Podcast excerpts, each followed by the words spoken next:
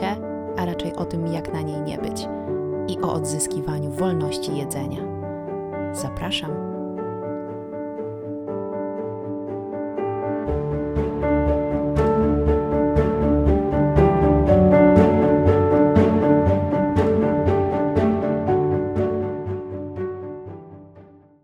Dzień dobry. Witam Was bardzo serdecznie w pierwszym debiutanckim odcinku podcastu Anatomiczne Dygresje. I dzisiaj będzie trochę bardziej z życia wzięte niż stricte merytorycznie i doradczo, dlatego że jest to też dla mnie ważne, byście zrozumieli i wiedzieli skąd i jak właściwie wzięłam się w tym miejscu, w jakim jestem dzisiaj. Skąd ten zwrot o 180 stopni od jadłospisów i fit życia na 100% ku odpuszczeniu, ku jedzeniu intuicyjnemu, ku podążaniu za ciałem i skupianiu się bardziej na tym, jak ciężką pracę to ciało dla mnie wykonuje każdego dnia i docenianiu jej, niż na tym, jak to ciało wygląda. Sześć i pół roku temu na świat przyszedł mój syn. Był to dla mnie czas oczywiście trudny i wymagający, ponieważ pierwszy raz znalazłam się w doświadczeniu macierzyństwa i jeśli słuchają mnie teraz rodzice, to na pewno wiecie o czym mówię. Teoretycznie jesteśmy przygotowani na to wywrócenie naszej rzeczywistości do góry nogami, ale jak już dziecko pojawia się na świecie i faktycznie zaczynamy żyć tą wywróconą do góry nogami rzeczywistością, to kolokwialnie okazuje się, kolokwialnie mówiąc, okazuje się, że w pupie byliśmy i niewiele widzieliśmy. W pierwszej ciąży przytyłam blisko 30 kilo i pamiętam jak dziś siebie stojącą bez koszulki przed lustrem kilka dni po porodzie. Bo to nie było tylko to 30 kilo, ponieważ ciąża zostawiła też na moim ciele inne ślady, rozstępy, a ja w a jak wkrótce się miałam o tym przekonać, również nadmiar skóry na brzuchu, który jest ze mną do dziś. Nienawidziłam swojego ciała. Naprawdę go wtedy nienawidziłam nienawidziłam siebie za to, że się doprowadziłam do tego stanu. Bo oczywiście uważałam, że to moja wina. To nie był czas, kiedy miałam jakąkolwiek świadomość dotyczącą tego, że ciało kobiety po ciąży po prostu się zmienia. I nie jest to złe czy gorsze ciało, tylko po prostu inne. I ja wtedy nie mogłam na siebie patrzeć. Pierwsze wyjścia i spotkania towarzyskie po porodzie to byłam ja obsesyjnie sprawdzająca, jak bardzo odstaje mi brzuch. To byłam ja pilnująca w restauracji, czy spod leginsów wysunęła mi się jakaś fałdka. I nawet nie fałdka, e, fałda, tak? Bo nie używałam wtedy raczej zdrobnień i ciepłych słów wobec swojego ciała. I napędzana tą nienawiścią do swojego ciała, postanowiłam je po prostu zmiażdżyć, ukształtować, nagiąć do mojej woli, pokazać mu, kto tu rządzi. I jeszcze raz podkreślam, że to nie było z miłości i z chęci zadbania o siebie. To była po prostu czysta nienawiść i czysta pogarda. Niespełna trzy miesiące po porodzie zaczęłam trenować właściwie codziennie. Wyszukiwałam najbardziej mordercze i najbardziej wymagające treningi, bo miało boleć, pot miał się lać i miałam umierać. Musiałam przecież to ciało porządnie ukarać za to, jak śmiało wyglądać po dziewięciu miesiącach kształtowania nowego człowieka i wydaniu go na świat. Każdy trening to byłam ja przeciwko ciału. Ono umęczone, niedożywione, bo oczywiście już na tym etapie pojawiło się niejedzenie, z niedoborem snu, przerażone, czy poradzę sobie jako mama, i naprzeciwko niego ja z artylerią. A ciskała mnie wszystkim, co miałam i jak tylko mocno mogłam. Około pięciu miesięcy po porodzie zaczęłam chodzić na zajęcia zorganizowane. I nie było to żadne fit mama, tylko ciężki trening z wieloma elementami crossfitu. Przykład ćwiczenia z takich zajęć 100 burpees na czas. I tak, przypominam, ja kilka miesięcy po porodzie robiąca 100 burpees na czas i najdumniejsza z siebie na świecie, gdy po tych stu burpees na czas nie wiedziałam, czy zwymiotować, czy zemdleć. Totalnie żyłam wtedy według zasady, jeśli nie wymiotujesz, nie mdlejesz i nie jesteś martwy, to twój obowiązek to cisnąć dalej. Sześć miesięcy po porodzie, przy wzroście 172 cm, ważyłam 49 kg. I moje otoczenie zaczęło wyrażać już wtedy niepokój, prosząc, bym zaczęła jeść. I ja sobie wtedy myślałam, że a w życiu przecież nie zdurniałam do końca, żeby mając takie efekty, teraz zacząć jeść i to wszystko zaprzepaścić. Czułam się panią świata w ciągu dnia, bo w nocy się obiadałam. Bo wieczorami przychodził ból, bo wieczorami nie mogłam się grzać w pochwałach. Tak jak ty to robisz, że kilka miesięcy po porodzie masz taką fantastyczną sylwetkę bo ramiona zmasakrowane ćwiczeniami nie miały siły utrzymać dziecka na ręku, bo przecież byłam szczupła. Pokonałam cię ciało. Gdzie jest moje szczęście? Gdzie jest moja pewność w macierzyństwie? Gdzie samoakceptacja i miłość? I ciało obrócone wtedy w pył nie odpowiadało. Nie, nie miało dla mnie odpowiedzi. I teraz jest mi naprawdę za siebie ogromnie wstyd. Wstyd za te wszystkie zdjęcia swojej wychudzonej sylwetki wrzucone do sieci z mocnymi słowami dla świata i dla samej siebie. Tak, że złamałam siebie, że przekroczyłam kolejną granicę. Dzieci w domu z gorączką, a co tam? Ja biegnę na siłownię nosić stukilowe sztangi. Mam tylko nadzieję, że nikogo tym nie skrzywdziłam i nikt nie wziął sobie wtedy mnie za wzór, chociaż uważałam, że naprawdę nim jestem. Któregoś wieczoru, gdy stałam w otwartych drzwiach lodówki z jedzeniem w ręku, złapałam się na myśli: Boże, jak dobrze, że tak mało dzisiaj zjadłam. Teraz mogę się obieść do oporu i ciągle będę szczupła.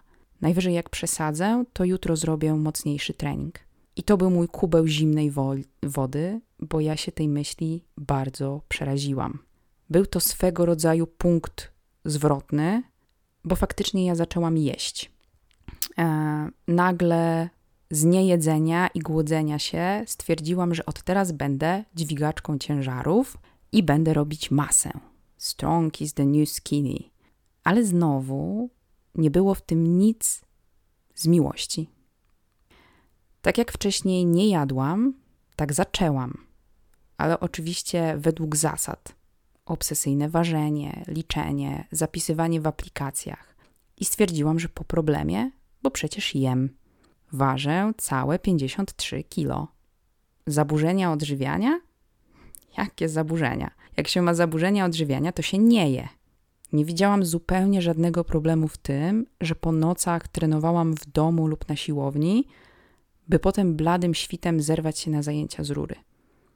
Nie widziałam żadnego problemu w tym, że 90% moich posiłków było zważonych, zmierzonych i dokładnie wyliczonych.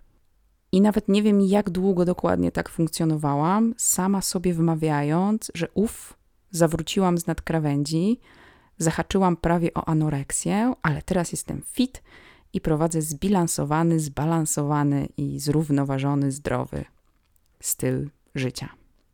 I ten okres to była e, dla mnie taka trochę czarna dziura, za to dobrze pamiętam swoją rozpacz, gdy w drugiej ciąży zaczął zaokrąglać mi się brzuch. Swoje przerażenie, gdy cyferki na wadze rosły. Widziałam to totalnie jako swoją porażkę, swoją słabość. Ciągle trenowałam i wdawałam się w pyskówki z lekarzem, który mówił, że powinnam zwolnić. E, oglądałam mnóstwo filmików ciężarnych dziewczyn robiących burpees albo inne ciężkie siłowe ćwiczenia. Gdy na świat przyszła moja córka Jagoda, to musiałam zwolnić. Ale jak tylko minął połóg, czyli sześć tygodni od porodu, zaczęły się znowu nocne wycieczki na siłownię. I dalej ta chęć zniszczenia, zmiażdżenia, jakby pokonania się. Czy Wielkanoc, czy Wigilia, świątek, piątek, niedziela, nieważne. Najważniejszy był trening i najważniejsza była czysta micha. Jeżeli kiedykolwiek pojawiało mi się jakieś zmęczenie czy wątpliwości, to od razu słyszałam w głowie głos: Aniu, nie bądź śmieszna. Zakładaj na gruby tyłek leginsy i zapitalaj na siłownię. Mój Instagram wtedy to był festiwal Fitkont i ciągła, ciągła nienawiść. Trening, który nie palił minimum 800 kalorii, to był zły trening. Do domu z siłowni potrafiłam wrócić po pierwszej w nocy. To już był ten czas, kiedy coraz liczniej zaczynałam doświadczać epizodów depresyjnych, na tyle ciężkich i dotkliwych, że za bardzo żadne treningi tutaj nie wchodziły w grę. Ale jak tylko zaczynałam się czuć lepiej po kolejnym epizodzie, to oczywiście musiałam się dodatkowo ukorać, że jak śmiałam nie ćwiczyć. Więc ćwiczyłam jeszcze mocniej i jeszcze bardziej skupiałam się na diecie. I cały czas nie widziałam w tej swojej relacji z treningami, z jedzeniem, niczego niepokojącego. Oczy otworzyły mi dopiero studia. Najpierw podyplomówka na AWF, potem dietetyka. To był też trudny czas dużych zmian, bo przeprowadziliśmy się do Trójmiasta. Ja nie wiedziałam za bardzo, co dalej z moim życiem. Kończył mi się urlop macierzyński i żyłam naprawdę pod ogromną presją, którą samą, sama na siebie nakładałam. Świetnie to oczywiście maskując, tak? Że wcale nie jestem wykończona dwójką dzieci, studiami i usiłowaniem e, byciem perfekcyjną panią domu. Tak, jestem fit, jakby wszystko jest fantastycznie, czuję się świetnie. I jeszcze na drugim roku studiów, czyli wcale tak całkiem niedawno, jak wykonywaliśmy na sobie pomiary składu ciała, to na swoją kolej czekałam jak na ścięcie. I jeszcze do dziś pamiętam komentarz kolegi: Nie wyglądasz na 25% tkanki tłuszczowej, tak, że wyglądam szczuplej. E, ja wtedy nie ważyłam nawet 60 kilo mm, i był to bardzo niebezpieczny komentarz już jakby temat komentowania ciała innych rzeczy, tak, że nigdy nie wiemy, co komplementujemy, dlatego warto się od tych komentarzy powstrzymać. To jest jakby temat pewnie na inny podcast, e, ale jeszcze niedawno taki komentarz jakby był w stanie zepchnąć mnie gdzieś tam z powrotem mm, z krawędzi w świat intensywnych treningów i głodówek. I naprawdę to było tak wcale niedawno temu, a wydaje mi się, jakby to było zupełnie inne życie. Tak? Życie, w którym ciągle się ze sobą szarpałam, ciągle maskowałam swoje niepewności, swoje kompleksy i dalej wyładowywałam je na ciele. Kolejnymi redukcjami, kolejnymi treningami. Od głodówek po wielkie festyny jedzenia wszystkiego, co popadnie. I miałam tego serdecznie dosyć, bo to ciało cały czas nie wyglądało. Ja miałam do siebie o to wieczne pretensje. Zaczęłam się w końcu zastanawiać, czy to naprawdę musi być taka męka. Czy naprawdę o to w tym wszystkim chodzi? Czy to naprawdę musi być walka, wojna? Czy to poważnie promuje zdrowie? Czy to mnie serio chroni przed jakimiś ewentualnymi negatywnymi skutkami zdrowotnymi? W tamtym momencie uznałam, że byłam sporo szczęśliwsza, wracając blisko 70-kilogramowa z wyjazdu służbowego w Korei, cała składu, składająca się z glikogenu pozyskanego z ryżu e, i doświadczenia jedzenia innego niż w mojej rodzimej mm, kulturze. Już mi się odechciało po prostu patrzeć na te wszystkie sześciupaki i, i brzoskwiniowe tyłki, bo nie chciałam płacić tej ceny, tak? I właściwie wydawało mi się, że nie mam już z czego jej zapłacić, bo szczęścia nie dało mi 49 kilo, nie dało go 53 kilo i nie dało 58. Dlatego, że bardzo długo sama sobie wmawiałam, że to w wadze tkwi problem. I mi się naprawdę zatęskniło do czasów, gdy nie byłam fit gdy nie miałam w świadomości tej całej wiedzy o kaloriach, gramach, makrach i porcjach. I niestety studia dietetyczne trochę dalej utwierdza, utwierdzały mnie w przekonaniu, że innej drogi w sumie nie ma. Bo jeśli chodzi o słuchanie ciała, to coś tam może mignęło na wykładach z fizjologii o regulacji głodu i sytości, ale to w sumie tyle. Jeśli jesteście z anatomią od początku, sami możecie się cofnąć do moich pierwszych postów i zobaczyć, jak mocno się tam szamotałam, chociaż wiedziałam, że to całe, co na masę, a co na, na redukcję, który jogurt ma mniej kalorii, jaki skład jest najlepszy, że to nie jest moje. Tak, że w internecie jest pełno dietetyków pracujących e, w taki sposób, ale ja się w tym nie odnajduję. I miejsce, w którym teraz jestem, praca nad swoim własnym doświadczeniem jedzenia intuicyjnego jest to efekt zmęczenia tą nienawiścią, efekt zmęczenia walką, wojną i szarpaniną i spodziewaniem się, że z tej nienawiści może wyniknąć cokolwiek dobrego dla mnie, mojego ciała, mojego zdrowia i dobrostanu. Jest to efekt protestu i buntu przeciwko traktowaniu własnego ciała jako wroga, bo przez kilka ładnych lat donikąd mnie to nie doprowadziło. Niczego nie, na, nie naprawiło. I naprawdę nie chciałam i nie chcę funkcjonować, wierząc, że moje ciało i jedzenie, które karmi to ciało, to moi wrogowie. Nie chcę funkcjonować na wiecznym musie. Nie chcę być swoim własnym batem i katem. Jedzenie intuicyjne i wsłuchiwanie się we własne ciało i własne potrzeby to po prostu ulga, oddech. To wyjście do siebie nie z, nienaw- nie z nienawiścią, a z miłością. I wcale nie sztuczną samoakceptacją, bo to po prostu codzienne, nawet najmniejsze okruszki dobroci dla samej siebie.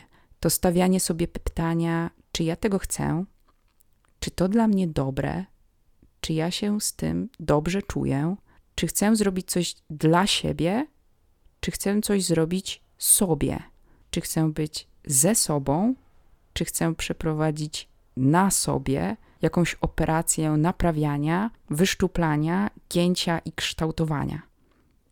Środkiem do jakiego celu ma być moje jedzenie, mój ruch, mój styl życia? Do triumfowania nad ciałem? Do kontroli?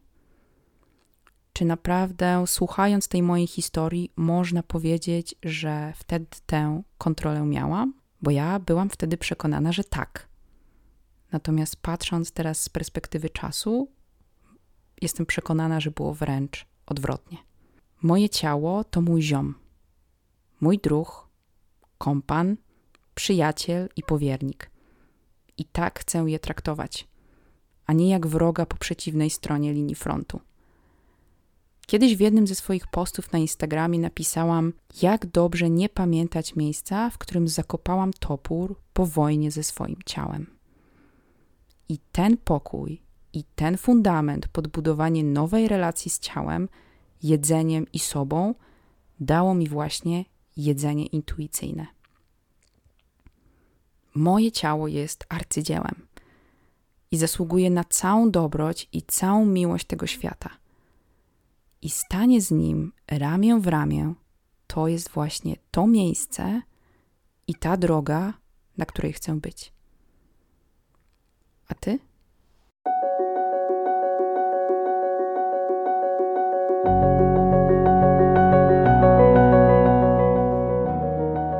Wszystko na dziś. Dziękuję Ci za obecność. Jeśli znalazłaś w tym odcinku wartość dla siebie, podziel się nią z innymi. Polub, poślij w świat zostaw dobre słowo. To nadaje sens mojej pracy. Zanim usłyszymy się w kolejnym odcinku, zachęcam Cię do śledzenia, co w anatomii piszczy na moim koncie instagramowym Anatomia Diety oraz innych moich kanałach. Do usłyszenia!